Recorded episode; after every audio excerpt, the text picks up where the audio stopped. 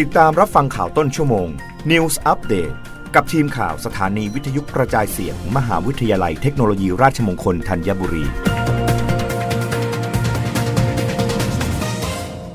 รับฟังข่าวต้นชั่วโมง โดยทีมข่าววิทยุราชมงคลธัญบุรีค่ะ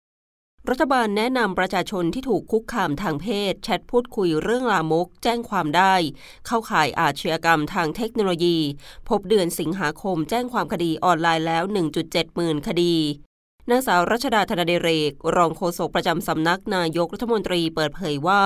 ปัจจุบันอาชญากรรมทางเทคโนโลยีหรือภัยไซเบอร์ มีรูปแบบที่หลากหลาย มีการพัฒนาและเปลี่ยนแปลงวิธีการหลอกลวงเหยื่ออยู่สม่ำเสมอ ขอให้ประชาชนเพิ่มความระมัดระวัง รู้เท่าทันอาชญากรรมทางเทคโนโลยี กรณีการถูกคุกคามทางเพศ ผ่านการพูดคุยทางแชทข้อความ ชวนคุยเรื่องลามกในลักษณะอนาจารส่งภาพในลักษณะคุกคามสร้างความเดือดร้อนรำคาญรบกวนจิตใจ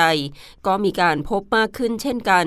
การกระทำดังข้างต้นเข้าข่ายอาชญากรรมทางเทคโนโลยีในรูปแบบของนำเข้า หรือส่งต่อข้อมูล ที่มีเนื้อหาผิดกฎหมายเข้าสู่ระบบคอมพิวเตอร์ ถือเป็นความผิดตามประมวลกฎหมายอาญามาตรา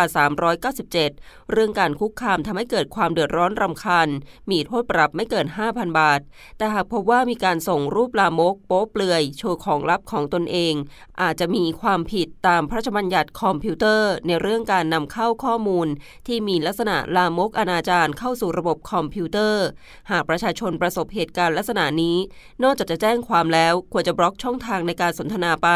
รวมทั้งแจ้งเรื่องร้องเรียนไปยัง Facebook หากเกิดขึ้นใน Facebook ว่าผู้ใช้บัญชีนี้มีลักษณะคุกคาม มีพฤติกรรมที่ไม่เหมาะสม ให้ Facebook ช่วยลบบัญชีรายชื่อนี้ออกไป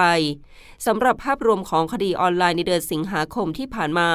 กระทรวงดิจิทัลเพื่อเศรษฐกิจและสังคมรายงานว่ามีประชาชนแจ้งความคดีออนไลน์ผ่านเว็บไซต์ทั้งสิ้น 17,254 คดี คิดเป็นมูลค่าความเสียหายกว่า 3,317 ล้านบาท โดยประชาชนสามารถแจ้งความออนไลน์ได้ทางเว็บไซต์ www.thaipoliceonline.com ตลอด 24 ชั่วโมง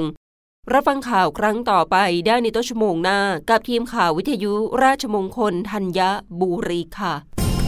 รับฟังข่าวต้นชั่วโมง News อัปเดตครั้งต่อไป